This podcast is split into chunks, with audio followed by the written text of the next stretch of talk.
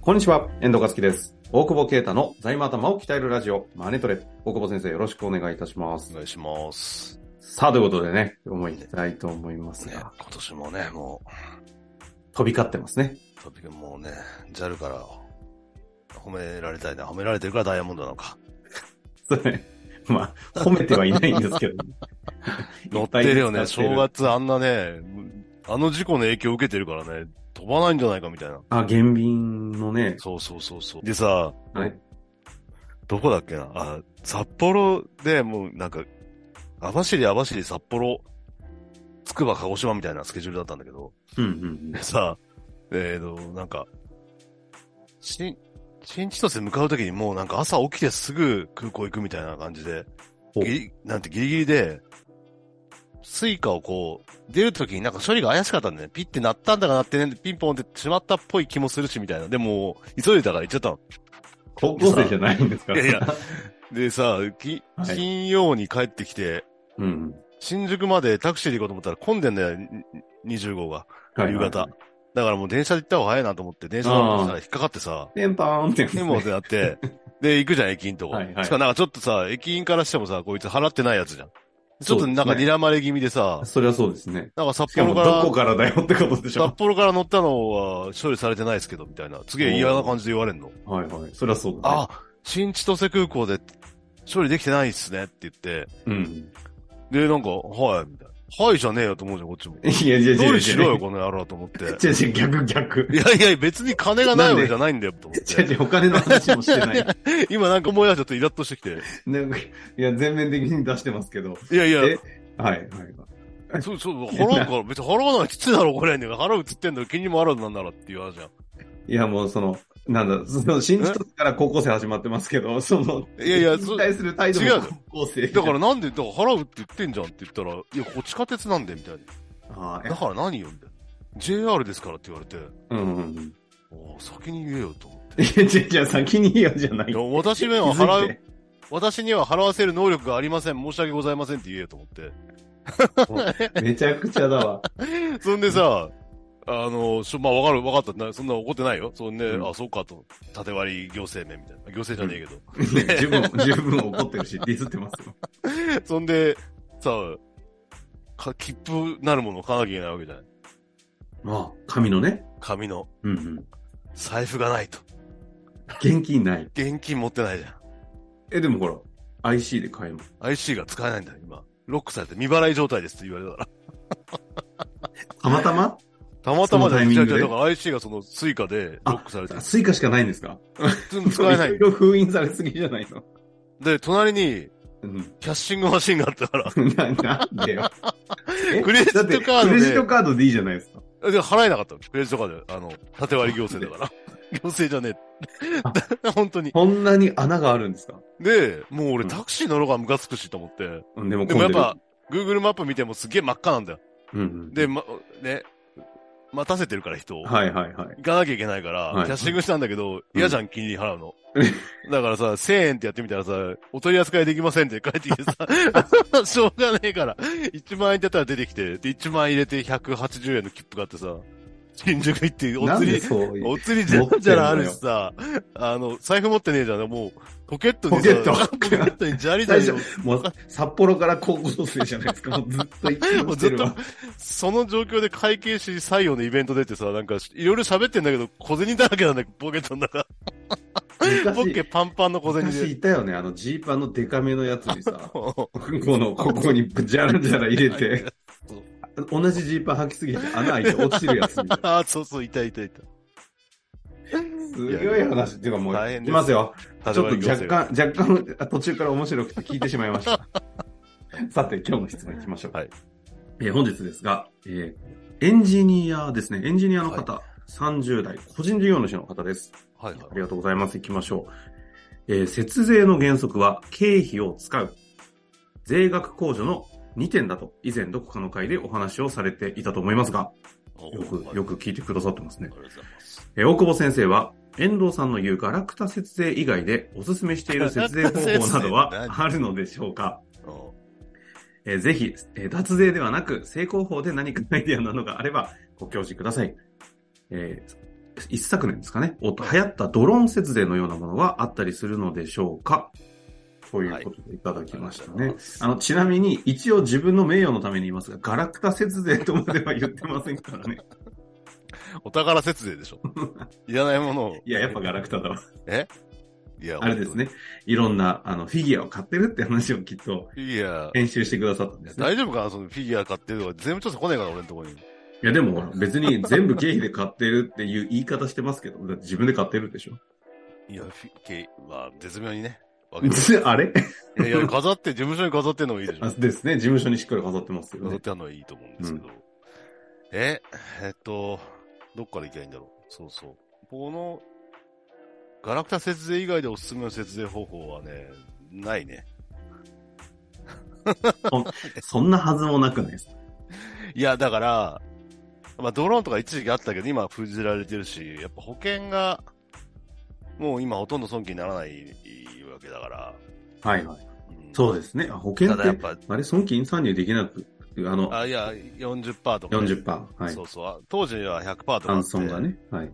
今、それの出口戦略やってんだけど、とある、クライアント保とい険うかの出口戦略。そう母外の保険が10億ぐらいあるっていう相談に来て、おおで。もピークアウトするじゃない。ピークを迎えていくから、あの、解約返礼金のピークを迎えるそとう、でもそこで、解約100%のがん保険とかあったのよ。はいがんの全損とか、ハーフタックスとか当時、いろいろあって、まあ俺も何個か持ってんだけど、うんうんうん。節税してんじゃねえかっていう。まあうん当時は OK だったからね。うん。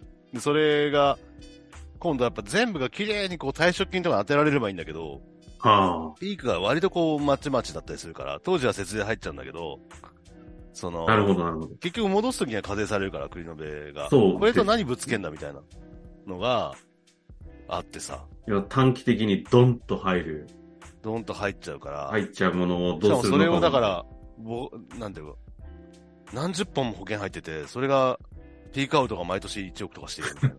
そのああの、イメージ的に言うと、1億ぐらい入る保険が10本走ってて、ピークアウトがバラバラで。そうそうそうそう、それ毎、年そボコボコ来るってれいうこ、とそんな感じ。そんそれどうしたらいいですかみたいな。ななん入でるすかとき考えるみたいな。本当ですね。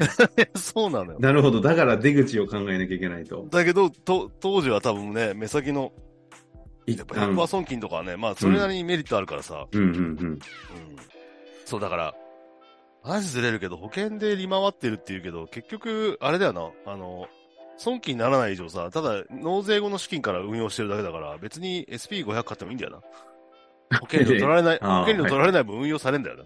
うんうんうんっ。ていう単純なことを最近、普通になんかその言言われてそう教えたん だけど。俺も気でもづいたんそだけうど。、いそれやってだからそもそもんなそうですね、確かに。全額資産形状の保険を入って、まあ法人で回せるってメリットはあるかもしれないけど、別に法人で SP500 とか、あの、証券買えばいいだけの話だね、と思えう。ちょいやああ一応、一応ですね、SP500 っていうのはうん、あの、まあ、な、なんですか資産形運用、資産運用でさ、まあ別にそそれだけじゃなくてもいいけどさ、うんうんなん、何らかの資産運用で投資信託に法人で入れればいいだけの話じゃん。あの、今言ってるのは、投資信託のいろんな、あの、商品ある中の SP500 の。ああ、そうそう言っただけそうで。限定的に言ってるだけですよ言っねた。だけで。最近なんか多いんだよね、入ってる人。多いですよね。みんななんか SP500 に。あ、だ、だ、暴落する。あの。フルベッドってみんなだ言い暴ます落、もんね暴落する。もう俺、なんで予言しとく。銀行員が売ってるから。銀行員が売り出したらもう暴落するよ。 SP500 暴落説。暴落する。よ。ここで喋りますか、それ は。多分。わかんないけど。 しなかったらごめんだけど。俺は、 SP500 に俺はやめフとルく。ベッドしてる話ばっかり聞くんで、そうですでしょなんか聞きすぎじゃない、ですね、確かだに。からちょっと俺はもう気な臭いと思ってる よ。いや、ちょっとそういう待って時気な臭いんだよ。この番組ちょっと若干陰謀説的いな。や、陰謀じゃない、陰謀 じゃなニュアンい。スをみんながかけてる時は、だ、だはしご外されんじゃん、いつも。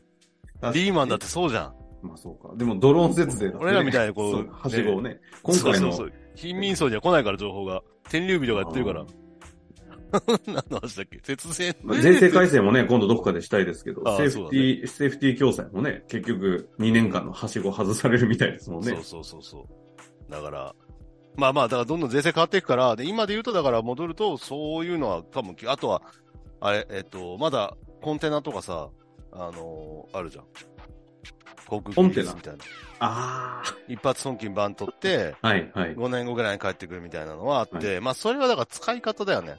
本当に一回株価を落として事業承継するとか、その退職金に当てる時期が、ちゃんと出口がやっぱ分かってれば、結局、その、節税商品って、あの、詐欺商品以外は返ってくるわけだから、えっと、栗延べだ一から番でもって意繰味りすか延べ、一そう繰り繰り延べないのが一番節税できるから、騙されちゃうっていうのが一番いいよ。ポンジスキームと かわかんないけど、ケーキにして帰ってこないっていうのが一番あの節税になるかそら。れ、それ節税じゃなくて普だっ通てみにんなね、税金減らしたいんでしょだって。お金を増やしたいのことさ。あ、帰ってくるっていう話はをい きなしにして、うん節税、 要はお金使うってことですね、だかお金をなくしちゃえば、もうそれは、景気、あの、税金は減る。ら。 まあ確かに。で、だから、そうそうですねじゃない商品って節税商品って意味では絶対戻ってくるわけだから、何パうんうんうーかあれによるけど、期間は。だからその出口がちゃんとしてないと、あの、結局繰り延べられないから。で、要は、確かに。節税ってな、な、経こうちょっと、この、原則は経費を使うって言ってたけど、えっ、と、これお金減るからね。原則ではなくて、税額控除の何がいいかって、免税だから税額控除はいいんだはいはいはい税金を別の計算で免除してくれてるから、使ったお金以上に税金が安くなってる。安くなる。だから取るっていう。あとは税率差だよね。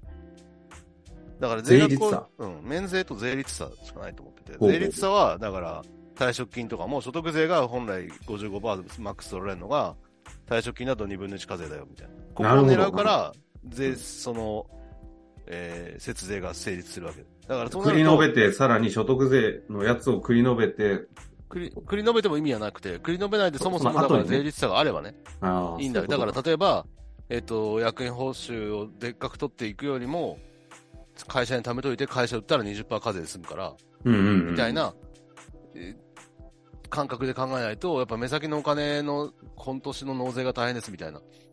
この間この間もなんか、整骨院かなんか行ったら、今年大変なんですよ。クリケツがなくなるんですって。クリケツなくなったらいいじゃねえかと思うじゃん、俺からしたら。うん大変だ、コロナで大変だったんで、つって。大変だったのは良くなったからいいんじゃねえかと思うけど、やっぱ、個人だとね、税金大変だってなんだな、みたいな。でも、儲クリかケったツっ以上にて取らな、れなクいからリ。ケツって何の略であす繰り越し欠損金。すいません。はい。か いや、一応ね。であの、逆に言はうと、この税率差を使うって意味では、この人エンジニアなんだから、もう日本出りゃいいんだよ。いあ、出たよ。ちょっとまた、アバンギャルドな。アバンいや、だって税率差があるわけじゃん。だってうこん海外のスキームはそう絶対そうだから、はいはいはい。絶対そうというか、その低下税国に行って別にちゃんとやればいいんじゃないほんと生活してビザ取って。えっ、と、要は、節税っていうか、納税者じゃなくなるっていうこ非と。居住者。いやいや、笑い事じゃないですよ。 でもまあ、確かにそういうことだでってすね、本当にさ、完全にエンジニアさんとかだったら完全にできる可能性あるじゃない、ああ、もう向こうでってことですね。向こうでできるじゃん。で、うんビザ取れる、取りやすい国。うん。あの、行って、まあ、まあ今だとドバイとかになるのかなうん。うんうんだからそういうところでやって、納税しないは、うん。ああ、経費もつかなくていいし、なるほど。うん。なるほど。